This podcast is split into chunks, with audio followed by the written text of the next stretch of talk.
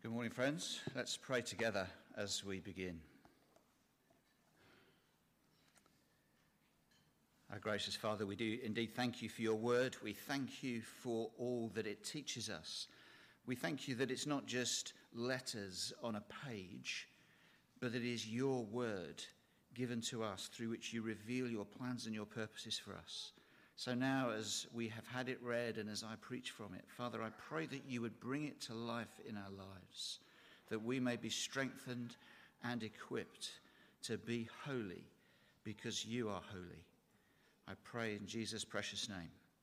Amen. Well, I wonder um, what's the most difficult thing you've ever been called on to do? Uh, maybe a bit like Jeanette, it was uh, producing a, a, vaguely enjoyable note out of the recorder. Um, she made good progress over that couple of seconds, actually, to be fair, I think. Um, maybe the hardest thing you've been asked to do is to take on Abby's role and solve the logistics of uh, how everything appears up there. And uh, thank you so much for serving in that way because tech is a challenge for us just at the moment. There was uh, a, an amazing young tennis player did something very difficult yesterday at the age of 18, winning a major tennis tournament. I don't know if any of you saw it, but it's quite extraordinary, isn't it? But I wonder what's the most difficult thing that you have to do or that faces you. Not just I'm not just talking about difficult challenges like learning an instrument or learning a language or climbing a mountain or whatever it may be. But perhaps it's something to do with difficult things that are going on that you have to face, perhaps in your family or in your job, or maybe you've been needed to break some very sad news to somebody about something. Or maybe a difficult situation at work.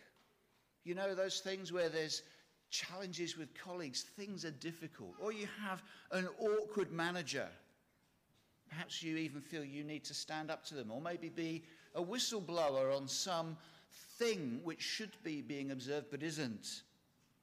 Or maybe for the younger ones amongst us, it's at school, and you've had experience of unkind children who you know, either being unkind to you or being unkind to others. Maybe as a parent, it's making big decisions that you know are going to have a big impact Perhaps, do I take a new job and move to a completely different part of the country, which will uproot everybody from where they are? And I'm sure you can think of many other examples of things that are really tricky, things that are difficult. Well, our passage that uh, Venetia read for us just now uh, presents us with another really difficult thing to do. Um, and I'd be really grateful if you'd keep your Bible open uh, in uh, 1 Peter chapter 1, page 1217 in the church Bibles, because we're going to be having a look through some of it, and I think that will make it easier for you. But have a look with me in verses 15 and 16 and see what it says there. But just as he who called you is holy, so be holy in all you do. For it is written, Be holy, because I am holy. I reckon that's pretty hard, don't you? Be holy, not just while you're sitting in church listening to the sermon, but in all you do. And the passage tells us that we're to be holy because God is holy. The problem is, of course, God is perfect. And God is 100% holy all of the time. Surely we can never be holy all the time like God is. Well, I think that Peter in his passage does give us some help. So we're going to look through uh, his argument that will help us here.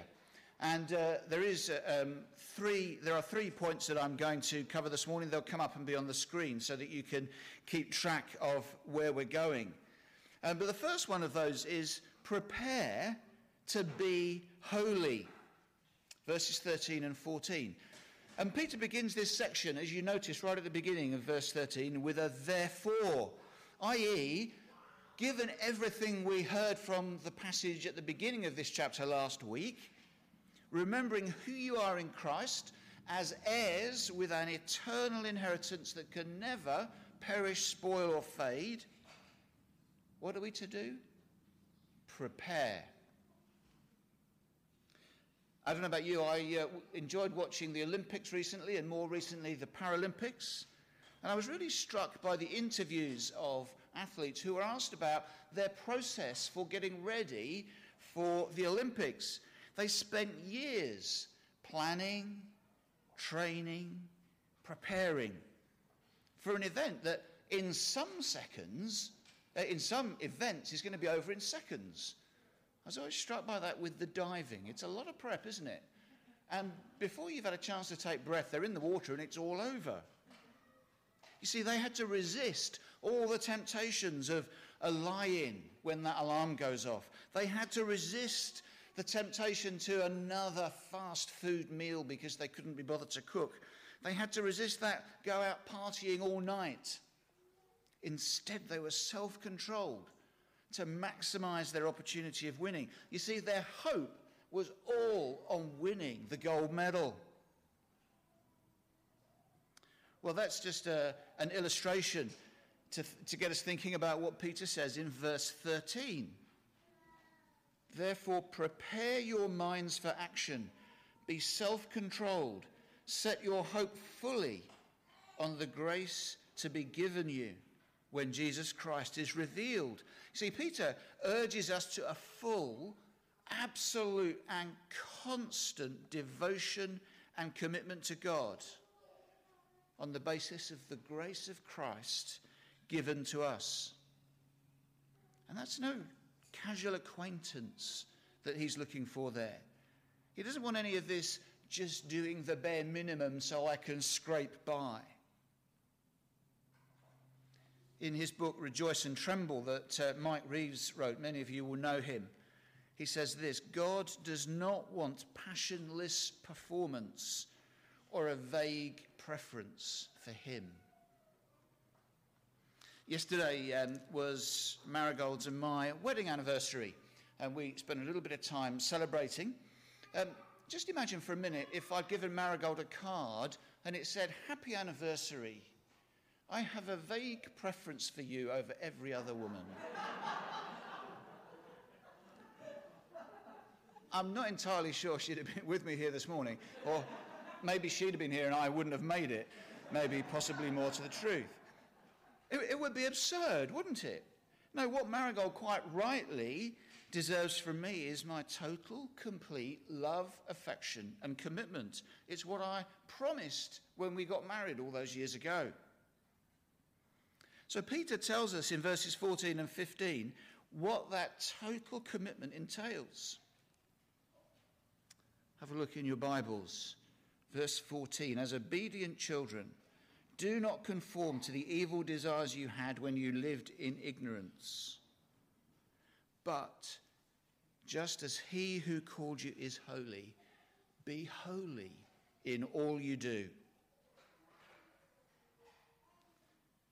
So we're expected to live holy lives, visibly different to the world around us. It's the same message that Paul writes about in Romans 12, calling us not to be conformed to this world, but to be transformed in our minds.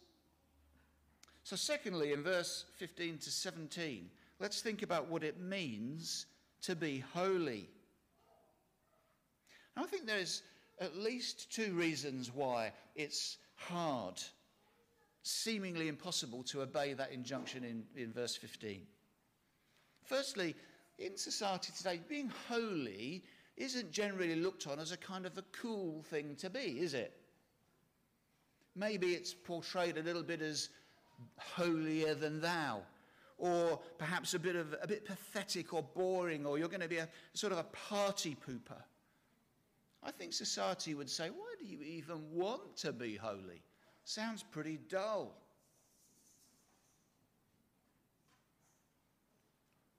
But that's the point that Peter's making. That's what the old life, the empty life he referred to, was like. It was empty. Peter says, be different. And secondly, if you're a Christian, you know only too well that however hard you try to be holy, whatever effort you make, continually sin creeps in. Sometimes openly in the things you do or say, sometimes secretly from others in your thoughts and attitudes towards them. But not, of course, secretly to God, who sees all those things. And so it's easy to fall to the temptation, isn't it, of just ignoring God. But here is Peter's instruction. But just as he who called you is holy, so be holy in all you do. For it is written, Be holy, because I am holy. Now, those words, holy and holiness, are to do with being set apart, being separate, being different or dedicated. It's not about doing stuff. Like obeying the Ten Commandments, for example. That's a good thing to do, by the way. But it's not just about doing those things. It's not just about doing your good deed for the day.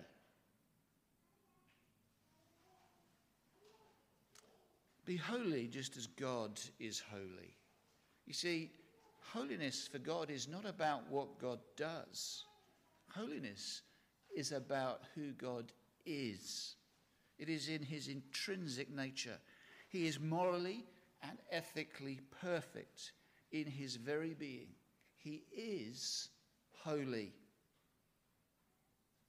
So we, as those created in God's image, are instructed by Peter to reflect that holiness in all we do. Being holy means to live as those created in God's image were created to live. And God's holiness is the model for how we, as His people, imperfect though we are, should live. Have a look at verse 17.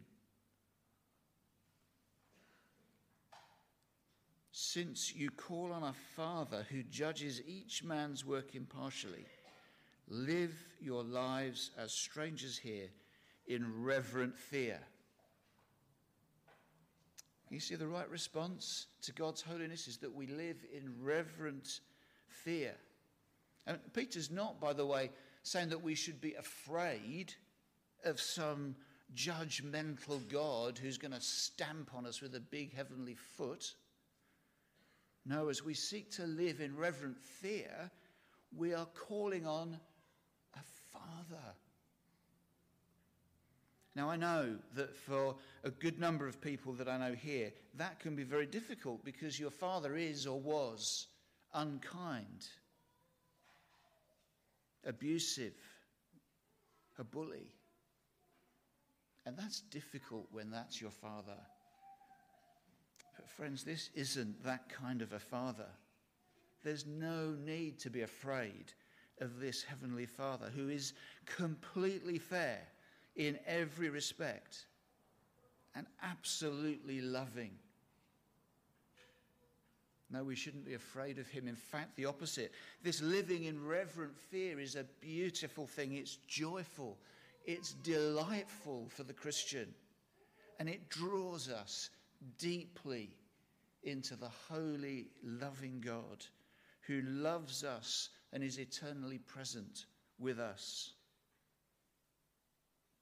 That's what drives out the fear.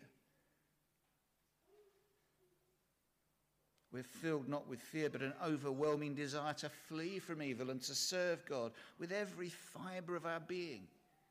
It, it, calls us to daily throw ourselves at His feet in worship and love, to cry out to Him. Yes, in our joys, but also in our sorrows and in our pains. This reverent fear turns us daily to the Lord Jesus to say, as Thomas did when he finally recognized the risen Jesus, do you remember? My Lord and my God.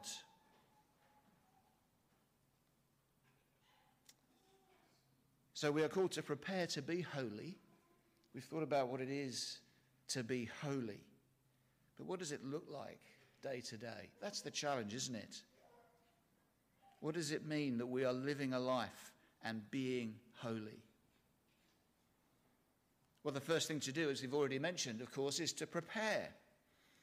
prepare your mind for action. Do you know what that implies is that this being holy, because God is holy, isn't something that just happens day to day. We have to work hard at it. Let's be clear, not to earn our salvation. We could never work hard enough for that. That's all of God's grace by faith alone. But to live it out, we are called to work at it. And there are three things, three principles I'd like to draw on from the second part of our passage, just to help us apply this in our own different situations. And the first one is know what you're redeemed from. You can see that in verse 18. You were redeemed from an empty way of life. And what you have now, as those trusting in the Lord Jesus, is something infinitely better than what you had before. You have Christ, you are united with Him. Can I urge you, because I know I've had this temptation, I've, I've looked at friends who aren't Christians and I've looked at all the jobs I've got to do in my garden and on my house, and I think, do you know, if I didn't have to go to grow group and prayer meeting and church and prepare a sermon, I'd have loads of time to do all those things. I don't know whether those thoughts have ever crossed your mind. Friends, that's the devil trying to get you to look back to the old way of life. That's a temptation to give up the joy and the wonder and the delight of knowing God in reverent fear. Don't get sucked into it. Instead, prepare for action. Meditate on the joy of living life with Christ day by day. You've been saved from an empty life. Think about what you have now that you didn't have then. For example, just one verse of many you could turn to John 10 10. It's well known. The thief comes only to steal and destroy. I, said, said Jesus, have come that they may have life and have it to the full. See, that's not an empty life, it's a full life, it's an abundant life. So, in dealing with being holy day to day, remember what you've been redeemed from and how much better what you now have is. And we'll come on to a bit more of that in a moment. But secondly, know who you are redeemed by. Have a look at verse 19, would you?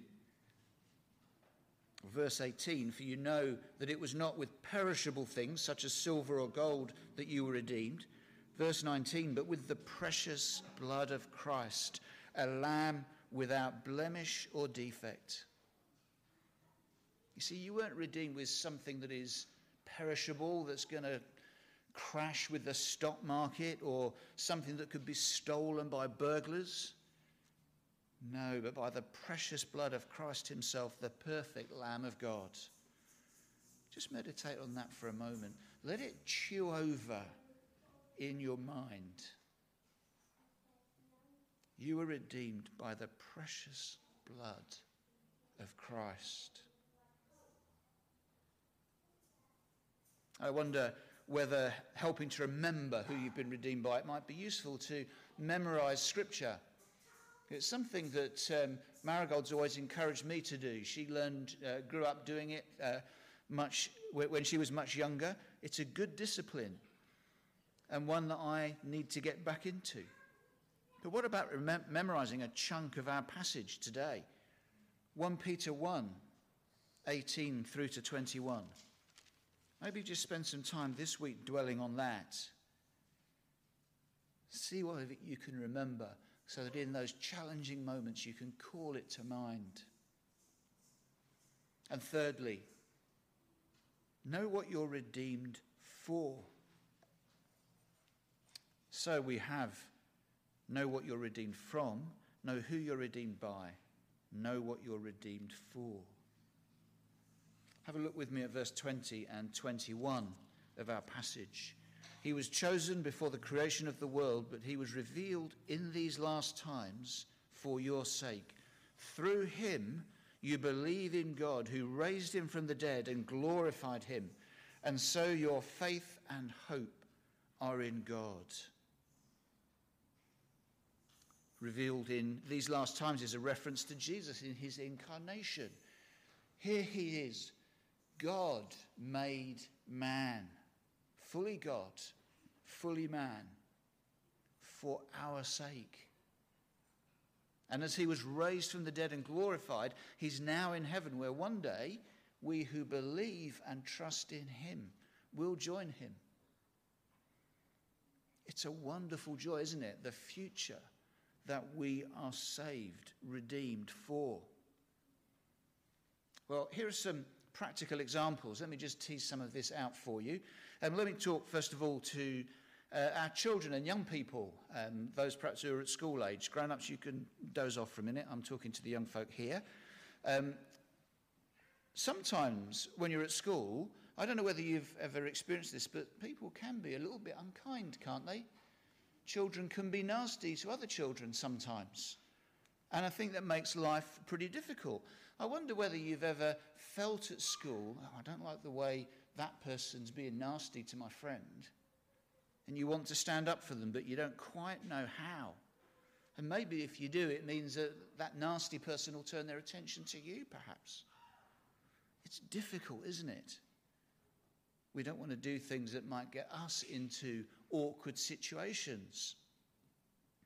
Well, let me encourage you, young folks, at those times. Remember that you've been brought back, you've been saved by the Lord Jesus, by his precious blood, the Bible tells us. And the unkind people who have been nasty towards you and your friends, do you know what they're really doing is they're just living what Peter calls a life in ignorance, like in the old life. But as Christians, we have eternal life to hold on to, don't we? It might be hard right now, but you are His. The Lord Jesus has His arms wrapped round you. So you can pray to Him and say, Lord Jesus, please help me to cope with this. I'm finding it really, really tough. And try praying for that person who's been nasty, that God would show them, Himself to them as well. So hopefully that will be a bit of a tip.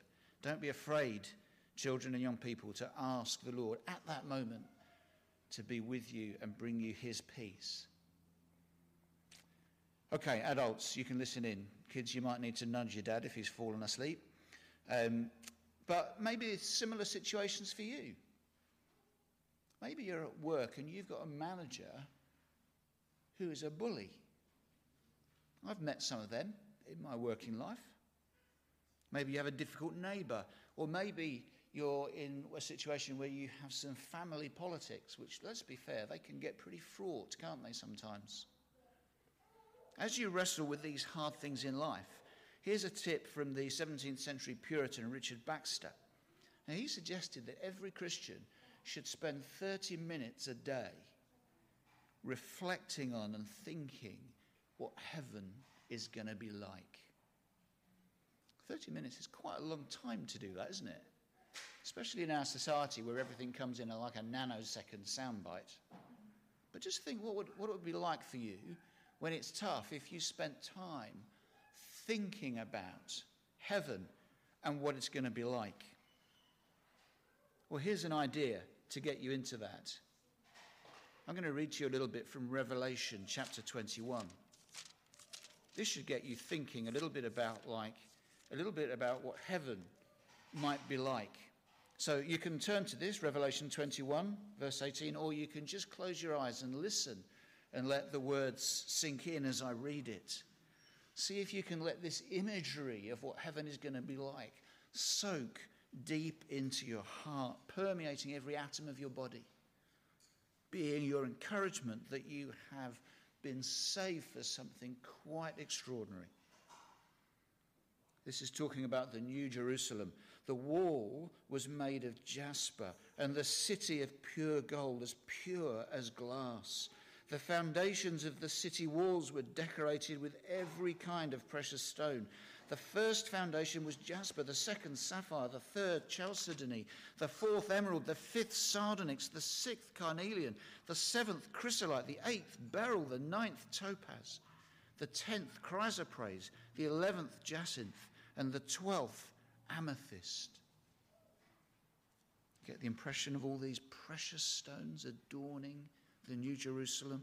The 12 gates were 12 pearls, each gate made of a single pearl. The great street of the city was of pure gold, like transparent glass. Does that sound extraordinary? Is it worth looking forward to? Verse 22 I did not see a temple in the city because the Lord God Almighty and the Lamb are its temple. The city does not need the sun or the moon to shine on it, for the glory of God gives it light, and the Lamb is its lamp.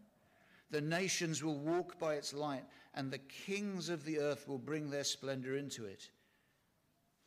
On no day will its gates ever be shut, for there will be no night there. The glory and honor of the nations will be brought into it. Nothing impure will ever enter it, nor will anyone who does what is shameful or deceitful, but only those whose names are written in the Lamb's book of life. Friends, there won't be any nasty managers in heaven. There won't be any school bullies or rotten, horrible people, because everybody there will be those whose names are written in the Lamb's book of life. Well, that's not going to take away the difficulty at the moment that you're facing it. But my prayer is that it will help you to look at those situations with a different perspective, remembering that we are in this life for a really, really short period of time and that we have all eternity to look forward to in that glorious place with our glorious Saviour, with our glorious God who is holy. Let me just pray.